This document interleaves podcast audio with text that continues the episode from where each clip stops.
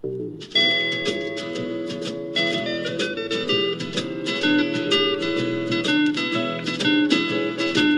the world calling, but son, don't you listen. They're only trying to drag you back into prison. That's right.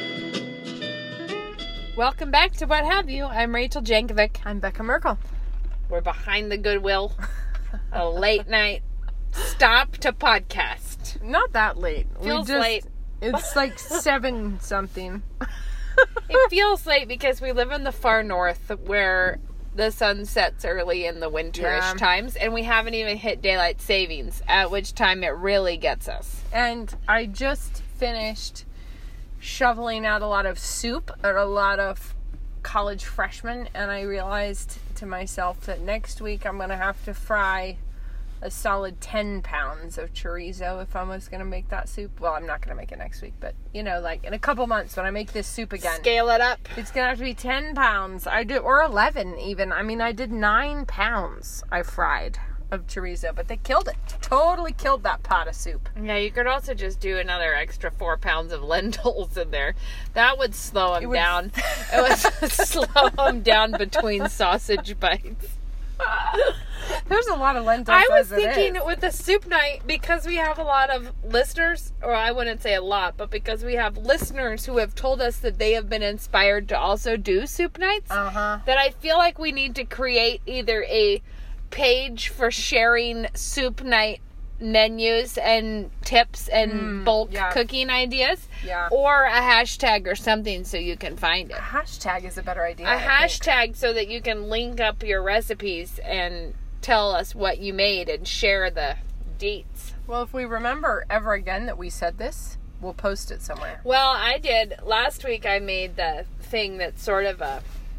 I do something wrong about it to, that keeps it from being a Jankovic family classic, but I don't know what that thing is that I do that's wrong because there is a. It's just chicken noodle soup, but it was a chicken soup from, you know, that the methodology harkens back into the family Sure. in the way that someone did it with the little like drop noodles that are called something that I have no idea how they are how you say what they're called. I think it's like kadiddlena or something. It's some Okay. funny little it's like an egg and flour little noodle dumpling I'll thing. just say that that method has never worked for me to be a magical substance at the end. But I I actually make the soup without that more often and then serve it on mashed potatoes. Now like if you make I do that, but I just put noodles in it and then still put it over mashed yeah, but I don't put I don't ever put a noodle that's not that kind in it. it. Is what I'm saying. Oh, I so I don't do other noodles. Whatever the case, it's a good chicken noodle soup, and then uh, I serve it over mashed potatoes, which is I think comes from someone, but I do something wrong. Like there was a version where they didn't put carrots in it or something, and they put it on. I don't know. However, it's sort of it is a gesture at a family recipe that I married into. So it's very good, but that's what I made last week, and then we ran out of it, which was it was it was it was like the one week at parish group that everyone came to. The one time when I felt like I was not clear that I had enough food at this party. And so it as people are as people are coming in, you're like, oh man, oh man, how much is left in the bottom of the Dutch oven for this person? And then, but it mm-hmm. worked out. Nobody really cares. Nobody wrote letters of complaint. No, nobody minds. They're all nice people ready after to all. roll with it. Mm-hmm. Yeah, it's and then true. Tomorrow I'm mean- making red beans and rice, Oh which is not a soup, no, but I just felt I would do that instead tomorrow. yeah. Because why not? And guys, guys, big news, big news. I have been using the new, to me, not new to anyone else, probably French slap and fold technique with my sourdough dough, and it is blessing my heart. It You're gonna need to post your video of it. yeah, it's Did you really already? no, but it's so satisfying for because the It, does, tartine. it looks therapeutic, guys. I've not tried it, but I've seen Rachel's video. It looks my like a good therapeutic French slap and fold bread technique, but the, it's like a way to knead dough that's too wet to knead without adding more flour. And my the sourdough that I make is is um, the tartine recipe is seventy five percent hydration, so it is uh, wet. You know, it's wet. So you want to develop the gluten without um, adding a lot of flour and making it tough. So, anyways, this technique is really blessing my socks off. So, whether or not it really does great things for the end result of the bread, I don't even care because I like doing it so much. I'm so good. there's something It really therapeutic that goes on in that activity. Yeah. So yeah. Yeah. Anyways, we're doing that. we should talk about Okay. something, Rach. I'm Nope, starting to- nothing. we I'm- got nothing. I'm starting to space off. I feel like if Maybe if we get tired, too tired to podcast, maybe we can just watch Benji. what? I think Benji might be in the DVD of my car. we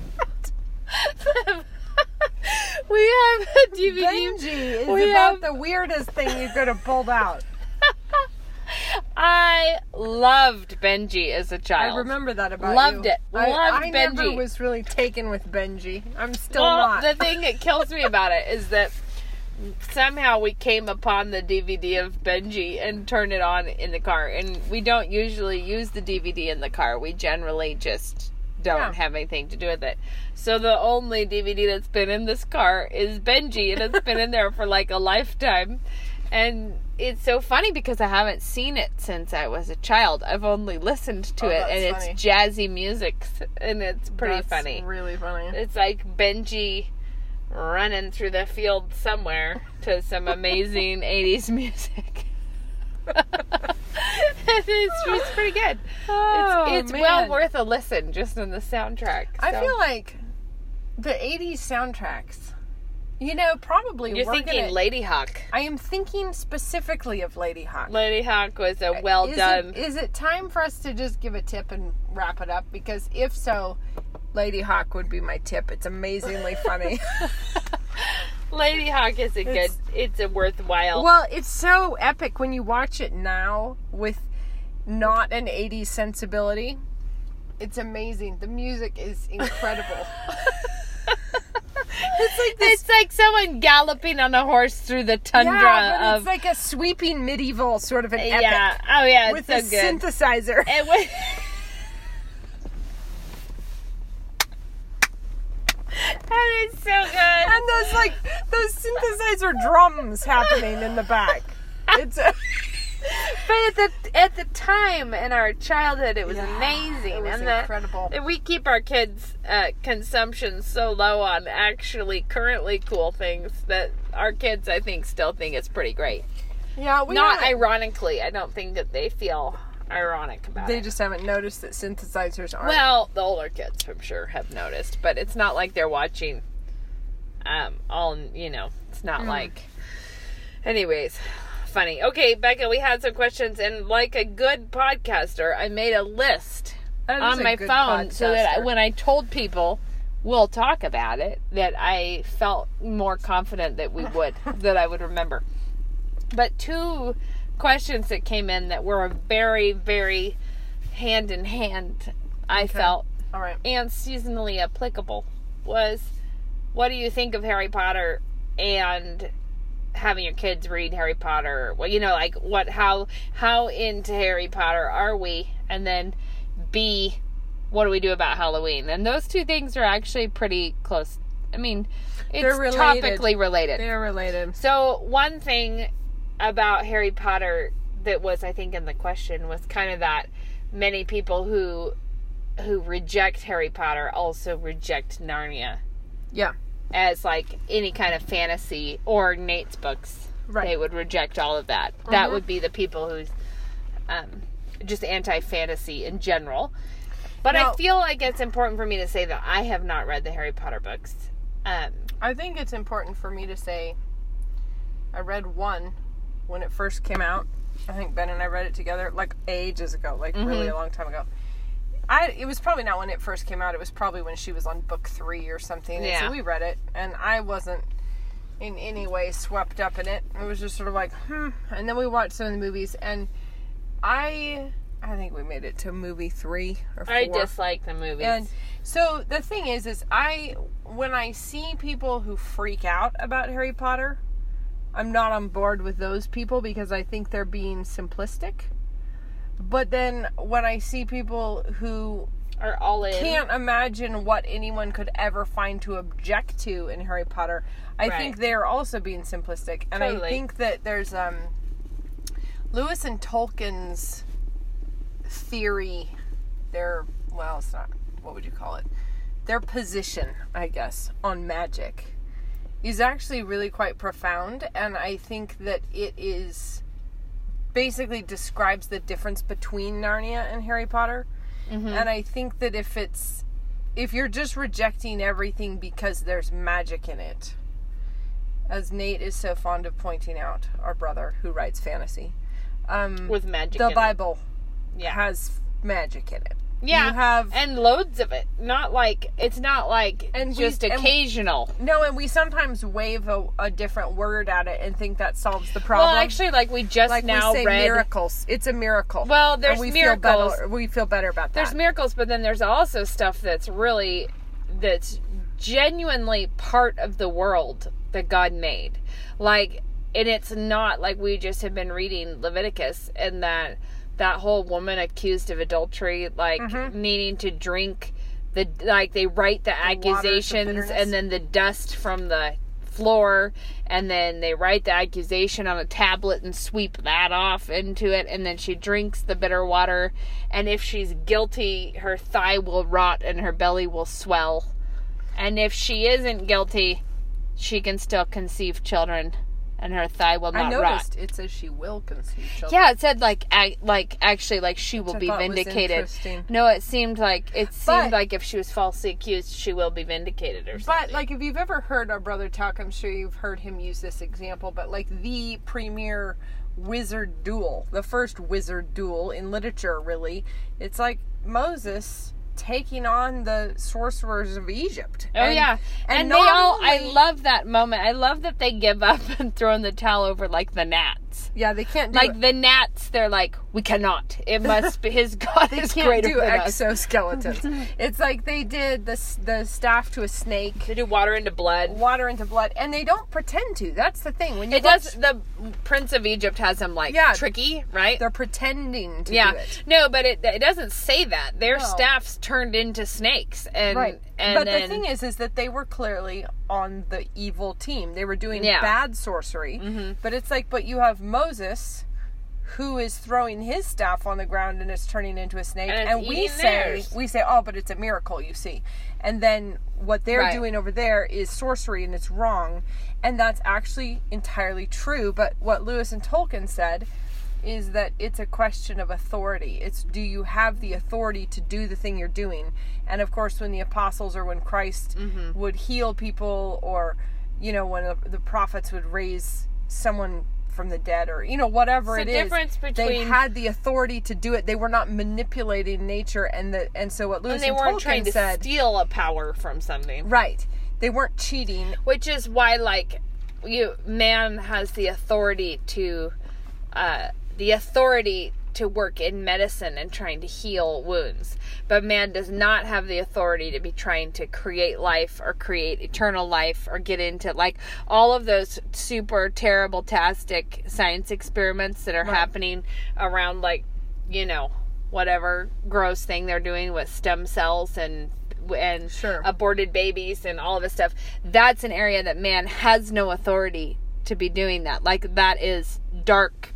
That is a dark practice right instead of and i think we all we instinctively know the difference because we do use the word miracle to describe a person who has been given the authority by god to do the thing they're doing and they're not accomplishing it by means of incantations and Yeah. special mm-hmm. brouhahas that they did at the dead of the night with a dead crow and stuff Yeah. you know like that is the sort of sorcery that is condemned in scripture and it is genuinely condemned in scripture and it was punishable by death It's condemned so hard that it's like have nothing to do with any person who is in because there was also it was also in Leviticus. I want to. Oh man, it was probably in the 20ish somewhere in there about the person who's trying to consult with mediums and doing you know like if there's any kind of someone trying to do that it's not a little bit condemned. It's not No, like it's it's not like be careful. It's like have nothing to do with this person and cast them out But totally. I do think that um, we do instinctively know the difference, and so what we do is we say, well, these are miracles, and that's magic, and the magic is bad, and the miracles are good. But you have to see that in some instances, it's the exact same thing. Like when Moses turns his staff to a snake, and they turn their staffs to a snake. moses was There's right n- and they were wrong Yes, because Yeah. he had the authority from God to do it. And so Lewis and Tolkien both preserve the distinction in their work, Mm-hmm. um, but they lump it all under the heading of there's good magic and then there's the dark magic, right? There's the bad magic. Um, and Harry well, like Potter one appears. instance one instance of that would be in the magician's nephew when um diggory is has to go get the apple yeah, and there's that whole thing about about not climbing the wall right.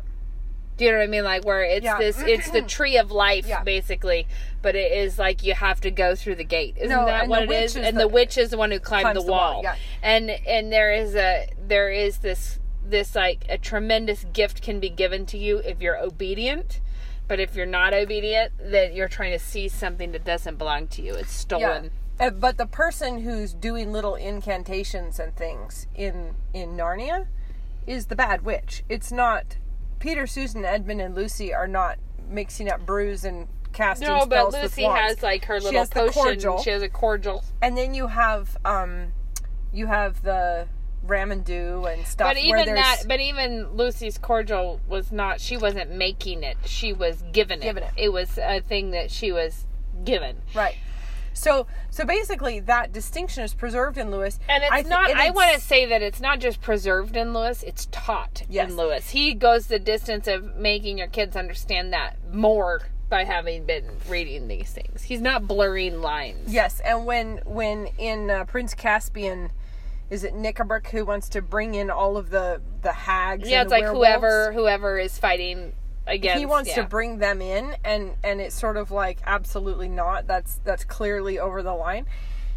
And in Tolkien, it's I think it's um, probably a far more precise, but also you have to read a lot more to understand what he's doing there because you of course have Gandalf who seems like right on the surface well he's a wizard and he has a wand and he does stuff but I think if you delve into Tolkien which I have never s- stuck it through the Silmarillion but some people have and they've told me these things and Ah. um, that if you if you go through all of Tolkien's stuff, Gandalf is an angel, right? Right. Isn't that the thing? And so there he still has the authority question hammered out, whereas like even in Tolkien, the, the manipulation of nature and everything is the wrong kind of sorcery, the evil Right. kind of sorcery.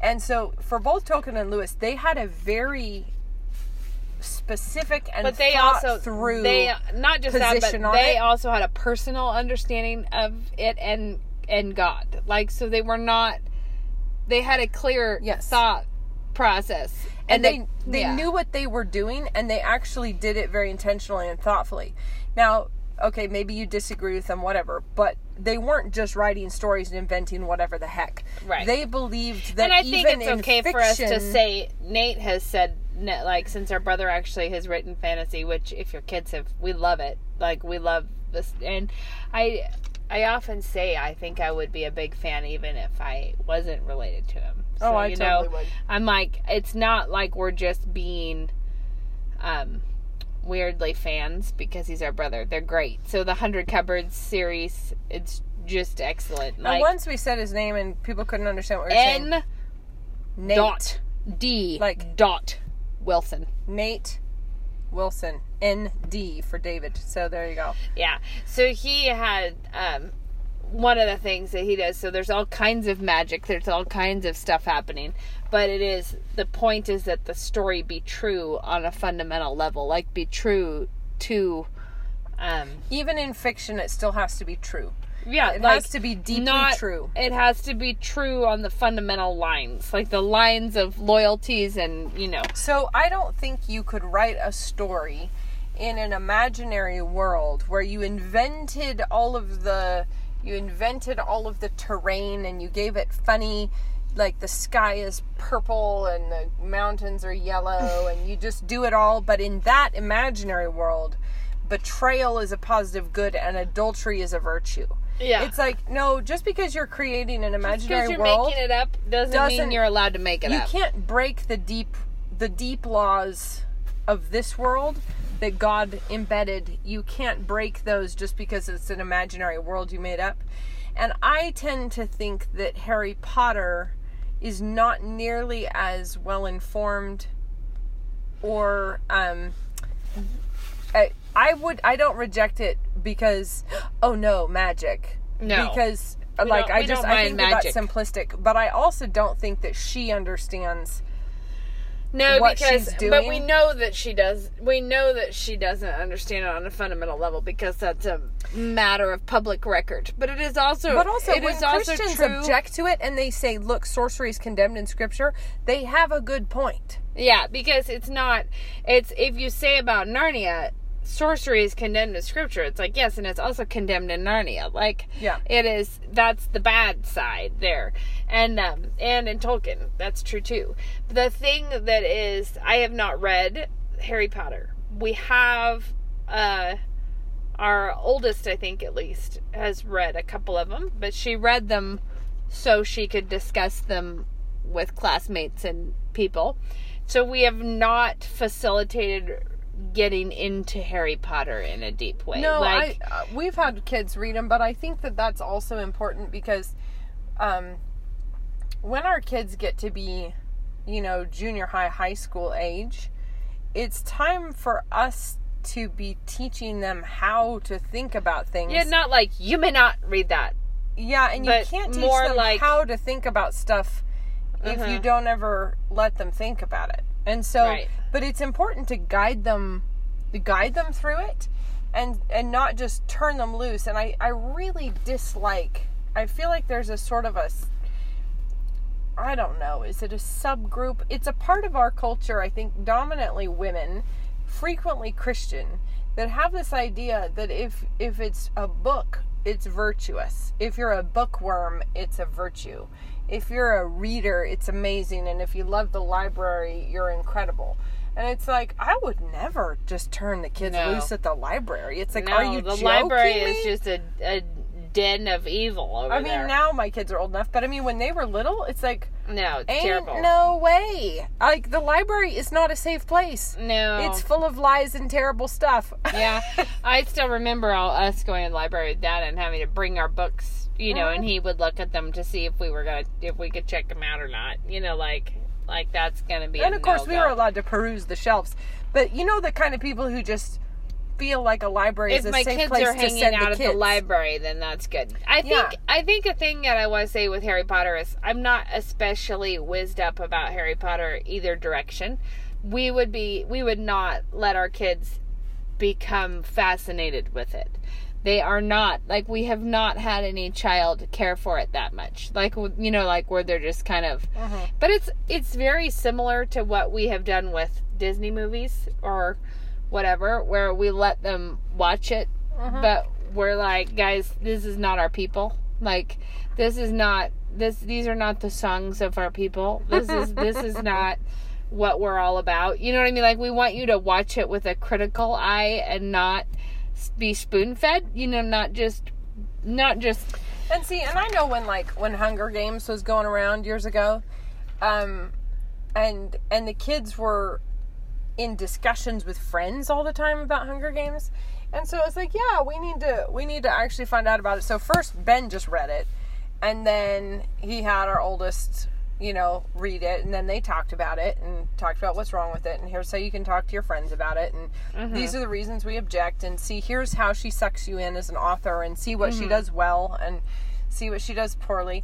But see, that's the kind of thing that we try and do with our kids in movies and in books and in music and Right. you know like the school our kids are at that's what we're trying to do in classes is like okay here's a thing and it's flawed and we can appreciate the craft or we can look at the artistry or whatever, but we can also notice the flaws. And sometimes the flaws are bad enough that we just say, yeah, this one's Not this worth one's it. not really worth but in the end like well we read it because we wanted to show you how it isn't worth it but you know like there yeah. there are times when you say yeah the flaws outweigh the benefits there are times when the benefits outweigh the flaws but it's still important to note the flaws Uh-huh. and and i think that oftentimes we want this toggle on or off switch where either it's wonderful and i will admit of no criticism to it ever and i will get very huffy if anyone ever does Yeah, or, or it's out. evil and anyone who reads it is evil Right. And I don't feel that way about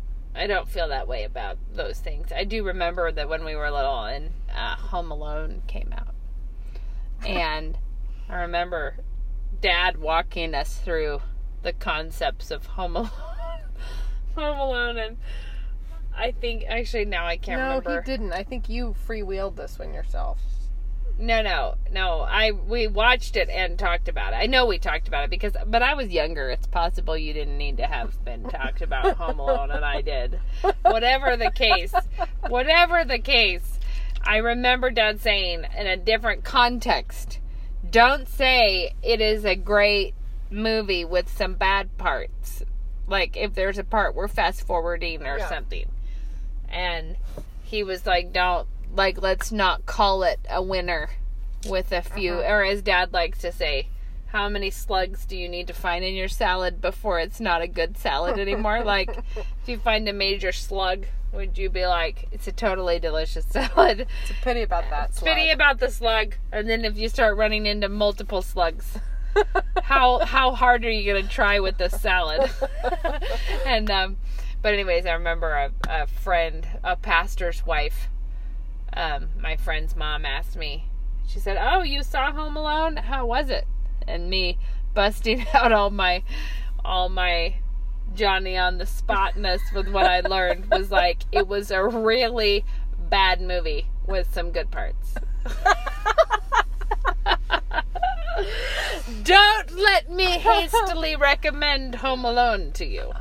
There may have been Oh. something in it that was not good. Uh-huh. And there was something in it that was not good. Anyways, all that is to say, and then Halloween is another Yeah, so version of this as merging like, into Halloween. Harry Potter, though, to just land it, is that I think we in general feel like we In would not movies? wholeheartedly endorse it. We would also not simplistically reject it, but we are also not super Right. enthused The about thing, it. the thing that I super minded in the movies, but of course it's been years since I saw them, so good luck with me pulling out specifics. But I felt like no one was all the way evil and no one was all the way good. Like like there, everyone was constantly shifting. You know what I mean? Like the person who's like the villain then is actually okay. Like like there was never just a clear evil and good. It was very difficult to find that. that. Is what I'm saying. okay. I know that there is some arch villain in the in it. I think, but the point is just that there were a lot of people and players and that Right. were like on again, off again, good or evil, and you never really knew. And I and can that's see why it- difficult. I can see why it appealed to people because it's quite a like it's Uh, a just fun grand. It's, a fun setting and just a grand of scale. Random trivia. When we lived in Oxford my husband's college was Christ Church in Oxford and the Harry Potter dining hall from the movie was filmed in the dining hall in Christ Church which is where it's basically just the cafeteria where he could have eaten three meals a day if he wanted but he lived off site Since and so he was not a crazy Harry Potter fan, no, he did but not. occasionally people would try and sneak into the college in costume. But it really was quite a fabulous place to go eat dinner. So we would go for high dinners sometimes and we would try and take guests, and it was always really fun because it is an amazing spot and a terrific place to go have a formal dinner. And we were served boar one time and rabbit one time. Yeah, yeah, it was amazing. It was really fun, and they wear academic robes and the whole thing. So it was great, and that's my Okay, so moving on though Harry to the Potter Halloween. connection. Moving on to the Halloween thing, is that we do kind of do Halloween, but in our own way. we do it in the way that is trick or treating for the little people who were dressed up as something like a gypsy or an astronaut. We do not do any of the ghoulish, scary, uh, witchy. Well, and this is goes back to like when we were little. That I remember Dad's description is we don't dress up as the other team, No, we don't be them. and the other team would be the ones Nikabrik likes, yeah, the so, hags and the werewolves. So and, from the direction of so our kids because it's actually a total blast to take them trick or treating. It's really fun with the little kids. We we enjoy that. Uh, but our kids are outgrowing that very quickly. But the little ones, we just do the loop with them, you know, dressed up as cowboys, you know, and they Mhm. run and say thank you to Yeah. people, you know. and we used and- to have a fall carnival that was always around Halloween. That was sort of a refer well, sort of No, a Reformation Day. It It was, was sort of a, a, fall It was just a sort of fall Halloween. carnival, yeah. And it would have a costume contest. They did do that this year. They just did it at the end of September, and we So they didn't care enough about it to Yeah. do that. But But they, they, would do group costume contests, and my children, with a cousin, and this totally killed me. Ben and I were out of town. It was a few years ago, and it was pretty awesome. And they won. I think they won the prize on this one. They were a group. they were a group costume, and they went as a McDonald's French fry container. And so they they made a big. well, they went as the fries Well, they the were container. the yellow fries yeah. inside the container, so they all it looked pretty. It looked pretty good. They were hilarious, yeah. they nailed the French fry container. But So, that's the thing is we don't like on all the dress part up as on the part where the undead. no, and we don't we don't entertain ourselves with the zombies in the witches and the No. etc. etc. And it's not. It's mostly just because we always think you know Proverbs, uh, wisdom speaking said, "Those who hate me love death." Like that. Whatever fascination that is is not from the Lord. It's Like, not a healthy one. it's not a good one. It's just not. It's like there's something weird happening there that a culture is so fascinated with Halloween. Because that's gone way. It used to be when I was a kid, only the extreme creep Todd houses would have actually had like a dead hand in the yard. yeah, it's You know, like, far bigger. and now it's gotten to be a thing that is like what I think everyone's it's just into. because every it's another chance to sell commercially sort of manufactured kitsch to Yeah, everyone. Luke commented though that he's like, oh, humans, they love liturgy. I was like, it is actually really true. It's like it's the fall. What do we do in the fall? Like We get out we get out our gross stuff and we stick it all over the outside of the house. And my kids, my kids are always like, something is wrong with that family. Because when you drive by one that had, there's one in town right now that has like um, like a dog kennel or something in the yard with two like kid dolls inside of it, like kids trying to get out of a cage. Yeah, it's and you're like, why would you decor your house? It's really gross. It's like that. it's a really gross side Yeah. of our culture. And I do think that the more diseased our culture gets, the more the pussy sores are starting to show.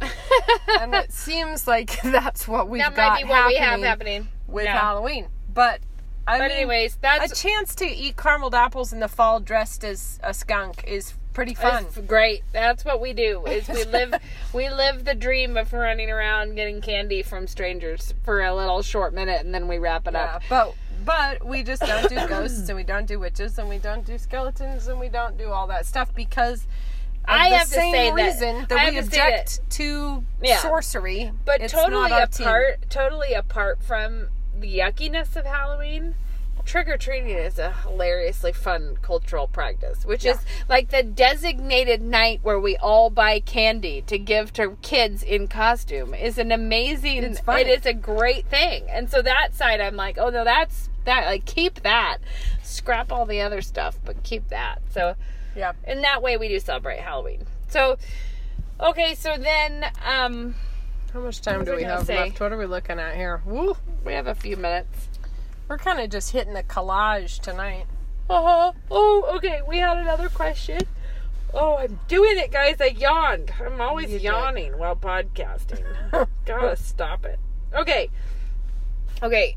Somebody asked us about our, our last PG 13 episode Oh yeah. in which we shot the moon and said the unspoken truth. oh, and that came up about the um somebody asked about the origin of Bonnie and Buxom in bed, so I went and looked that up and it is uh oh, of course now I'm not going to remember. In it changed that phrase is where we get to love, honor, and obey. Was tr- the Bonnie and Buxom in bed and board was changed to love, honor, and obey. But Bonnie would mean like good or good natured kind of, and I think Buxom was obedient, and so the they the obey was oh uh, like which but is Bonnie has a side to it that's like we all know what we mean when we say that is a really Bonnie little baby. You know, like Yeah, it's we don't mean no, it's actually I saw somewhere sallow. no somewhere it was described as having good air. okay, like Weird. having an ambiance but of it, pleasantness, yeah, like cheerful and fun cheerful and cute. Bonnie, like a Bonnie, a Bonnie little wife would not be the one who The is uptight prude. No, it's not gonna be her. And then Buxom was not specifically barmaid esque. not speaking of your physical appearance, but it did mean obedient, which is uh-huh. actually really interesting to me because I think there's probably some really interesting word origins there yeah, that it, linguistic yeah because because the thing that's interesting is that now if you said someone was buxom you're really just talking about anatomical truths at that point. But but the thing that i think is interesting is that it it did say it doesn't the fact that it was not meaning your actual body shape does not matter at all the fact that you're promising to be good and obedient in bed Yeah, and that's- and bored is not subtle. Now the this was changed i think by cranmer is the one who who did love honor and obey. But the the thing is is like this is that I'm pretty sure the way I we ever heard of those vows was through a historic narrative of a Puritan's wedding. You know, like it was someone still using the older vows. So it was not like a specifically Puritan vow, but it was definitely still in that time period sure. that could have still been in circulation. So we did check, we fact checked. We never knew we were going to bring that up. So we didn't fact check in didn't advance. come with a we didn't come. We just pop off as we go. So uh, that was that. And then somebody did ask about, even though we were laughing ourselves sick over. Over some of the things. some of the things that some of us might have called people. It's, it's may or may not. might have let something slip out there and um but this is this is the thing that it was sort of like um what about wives who are really like this is really hard because they want to be a fun cheerful loving wife but they just don't want to be you know like they want to be but they're struggling constantly That the, against the, flesh sexual relationship is difficult. and that they are constantly struggling against the flesh even like and i say the flesh because they were not it was not a more complicated situation other than just yourself you know not like just not being not interested. past damage not all this other stuff just that this is hard for me and i don't want to do, do this yeah. but i want to be the kind of wife who doesn't struggle with this like it just that that combination um and one of the things there's just a few things that i thought we could we were mostly on the laughing side of this and as becca said we're the the real becca and rachel sex tip as episode is happening never that that's not the one that we're doing. Don't hold your breath for that. don't hold your breath there but there but the the thing that the some of the principles i think are really helpful to to look at objectively one of them um one of the things i I'll take it out of the context of sex and into like a serious dating relationship not um not like you've been dating for a long time but if a guy is seriously interested in marriage and asks a girl out for coffee and they both know that this is serious, not joking. Do you know what I mean? Like this is not just Sure. like they both know that we're pursuing marriage, right?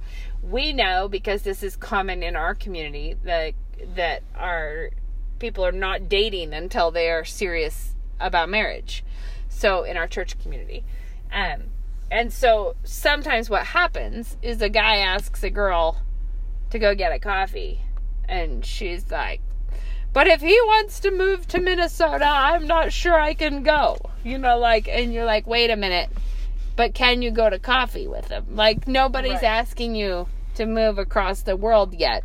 Yeah. You just, we just need to, And like, he might not ask you to turns move across out the world. turns out he isn't proposing today turns out he wants to go out to coffee so that that whole the fact that the stakes are high in the sense that they're they're not high but the fact that the that the serious conversation is on the table Yeah. can make you race ahead 50 steps Yeah. and the reason I and then worry about something that you don't have the grace for because why would you have the grace for that right now? Because the Lord is not going to give you the grace for being this man's wife with three children away from your family when you are really just needing the grace to go out on a date with them. So like how you know like you're looking for something. And I think that this principle applies uh, in marriage because any kind of affection from your husband a wife can read it as i'm not in the mood right now and it's like what you're not you're not in the mood. I really wondered where you were going with that. i'm Now glad I- well i'm glad i've you. looped you in now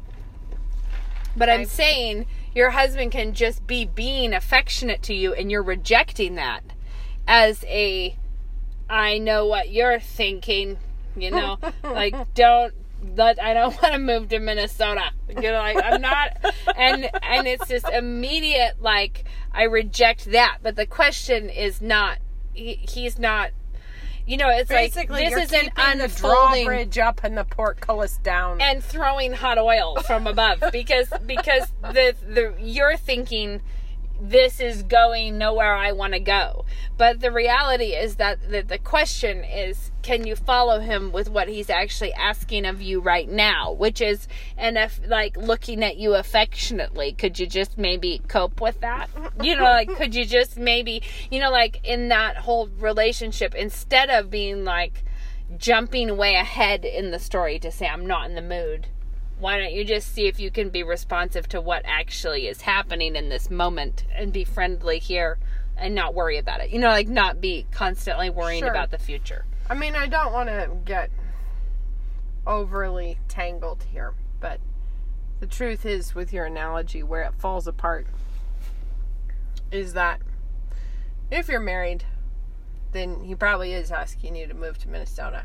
Yeah, but no, but that's but but the reality is still that I love that we have a code a code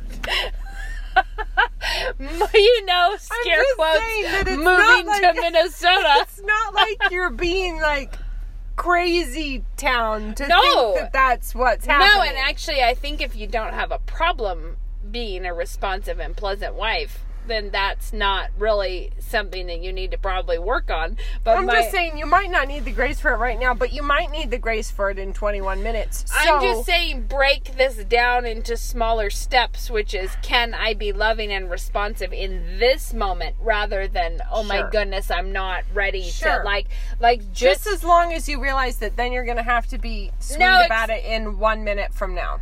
yeah, but I think what I'm trying to say is do the obedience of right now instead of worrying that you don't have the obedience for 10 minutes from now. Sure. Like, That's do, fine. like, yeah. just as long as you're willing to acknowledge that I it's all moving to Minnesota. You've signed on the dotted line. You're moving to Minnesota. Every marriage is moving to Minnesota. or you better be Or, else- or if you're not, you're not obeying. But this is this. This is quite the code that we've worked. it's elaborate. It's It's elaborate. elaborate. Okay, okay, this is another story that tickles me bad. So I bought one of my youngest children a Hanna Andersson sweatshirt that was so much the favorite. It was in the favorite color. It was the hoodie of dreams. Okay. And in this moment of rapturous joy, the first day of wearing this hoodie, said child strolls through the living room with a big hole in the front of it, like a, a snippy a hole, like like the size of a nickel, probably.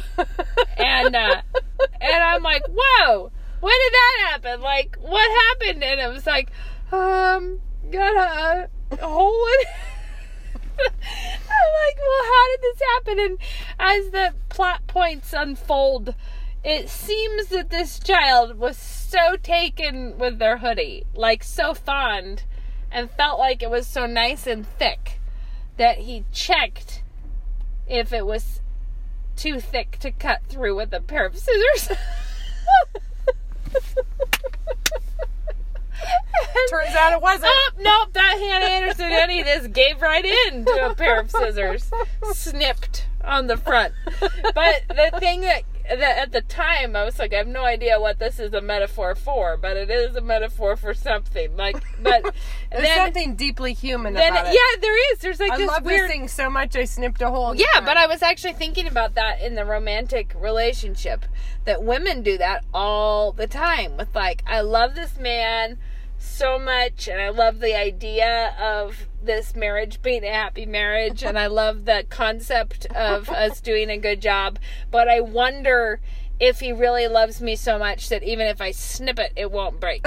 like even even like testing It's like I'm gonna be ugly and rude yeah, and, and, if he cares for me, then I will come out of this with no holes in the front of my favorite hoodie. Turns out that this relationship can be sabotaged, and you No. can you can be doing things that are deeply wounding to your husband in a, what you think is just a test of his love for you. Yeah.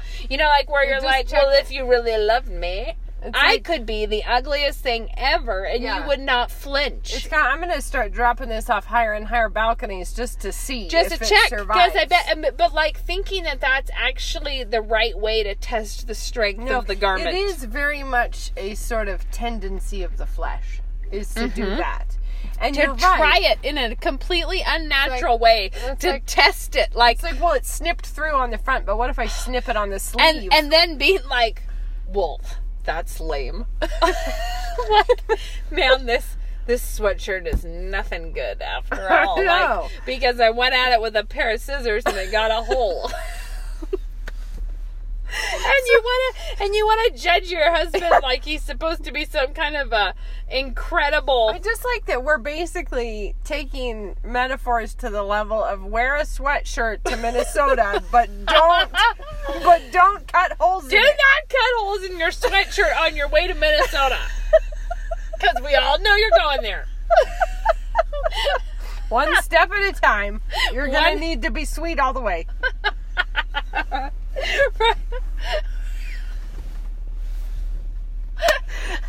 Uh, well, what I'm saying is that's a very specifically feminine relationship challenging technique Mm-hmm. is to be like, well, what if I say something wildly mean and demeaning and disrespectful? Yeah. Will he still turn around and say, "You're so beautiful"? When Like, you're angry. and then you're like, I just can't believe that he couldn't tell me I'm beautiful at such a time as that when I was cutting I holes I do in think that sweatshirt. if there was a class for men, they could put together a lot of flashcards of when, when your wife gives you a fat face and says something rude. Here's what she means. Instead of what she said, she means something very different than that. she's looking for she's looking for uh, uh, affection.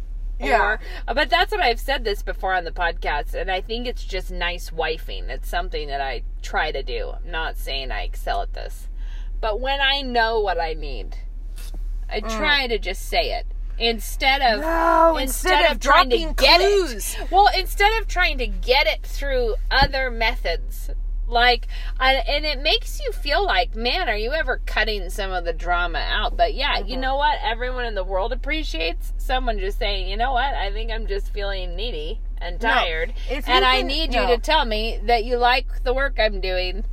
because that would help me today. No, you're right. Because Instead of saying, you never say anything nice about what I'm doing, or you know, like because then it turns into a completely different discussion. Like you're trying to get the person to say the thing. But you're fishing for compliments. The the fishing for compliments by means of dropping random bait in the water. But then, and then what you pull up is sometimes a big chunk of algae because you were you were fishing you were fishing for something. Who knows Well, what? you know- and what you get back is well, maybe your laundry system see- isn't that great. But see, here's the trick: is that women instinctively know what to say in these instances. So if if your friend says, "Oh, I'm just feeling so fat," then you say to her, What? Are you look crazy? great. What's happening?" You're and if you say to your husband, "Oh, I'm just feeling so fat," like, and well, he you says- should exercise more and he eat says, less. well, what if you what if you join Weight Watchers and you're like, have you no heart? what is wrong with you? Don't thought you you know? me. Ah!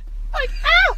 I can't believe you said I was fat. Which he didn't say. No. He said maybe you should diet and exercise. Because you said one of my big problems is One I'm feeling things- fat. The thing that most afflicts me today is my fatness. and then what? And what he's happened? like, well, what happened to that old plan you the had? The thing that he did wrong was he believed what you said with your words. and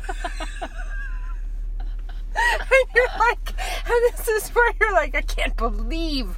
Heartless. Heartless man. I know. And so that's why I think that if the men were getting together, we could put together a deck of flashcards. When Mm-hmm. your wife says she's fat, she means, could you please tell me I'm pretty? How about you give me a hug and Yeah. say that you like me? that would do it. That Right. would be the ticket. But I've said this before too. I think that the real temptation is that we like to dabble in drama. And so sometimes sometimes women just Some women want to be don't. the star of their own Oh, show. And they want to have it not just dabble in drama. They They, wanna want to wallow. splash about. They want to be a water buffalo of drama in Minnesota. No, they want to be a water buffalo anywhere but Minnesota. The water buffalo refuses to proceed to Minnesota. All you Minnesota, all you, the whole way. all of you Minnesota listeners are really feeling like you've you've made it to the top now. Oh. Ah, sorry about it, guys. but but the point is just that sometimes the idea behind throwing a tantrum like that, where you just wall up and and refuse to be comforted, is is the idea there is wanting to test everyone else's affection for you Yes. because because then your husband was like, well. If you're gonna be like that, I'm gonna go do something else, and it's like, how could he? How Yeah, could he walk he away from me that I'm hurting. when he knows that I'm sitting here making ugly faces at him. how could he walk away from this precious show? Because this is surely the best thing going. I can't imagine anyone wanting to look at ESPN when there when there's such an option as this.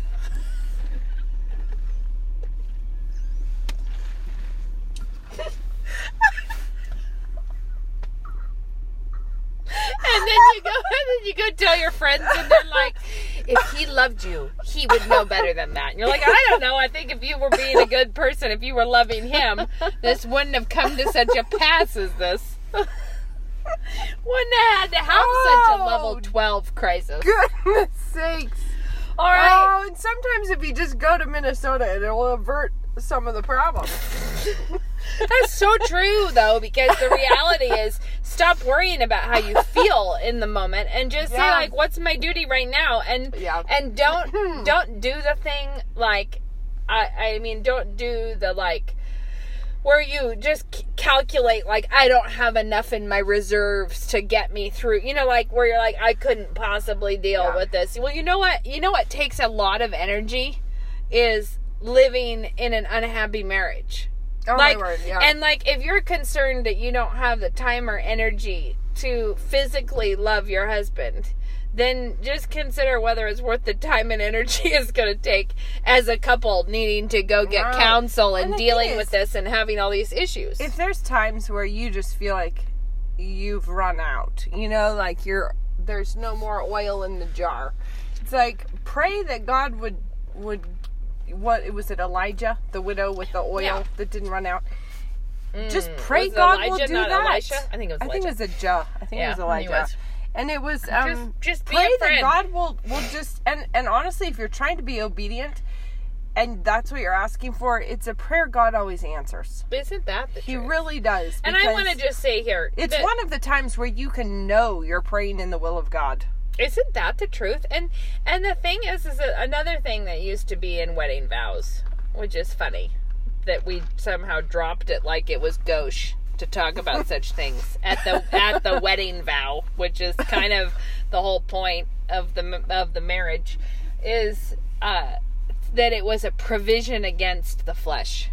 Like Yeah. that marriage is a provision against the flesh. And the amazing thing is, yes, it's a provision against the man's lusts and fleshly desires that he has a wife. But it is also a provision against yours that you have to keep not, you know, being the goddess of your own narrative. that you have to give yourself, you know, like that that is a provision against your flesh Yeah. too. It's not like you're just there so your husband won't be as tempted. He Yeah. is also there No. so that you will be kept in. Like this is a mutual thing, and that it is good for you, and it's good for him, and it's not something that it is. It is holy and undefiled.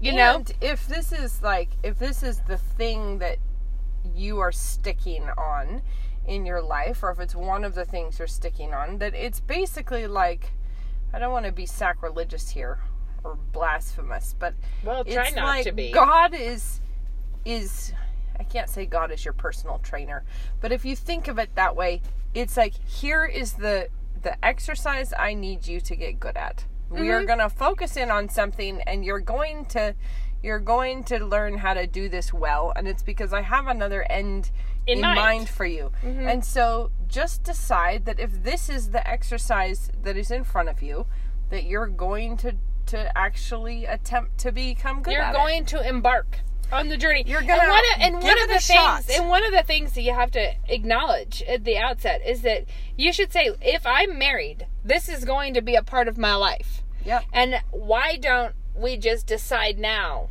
to have it be a non-dramatic part of my life? To have it Música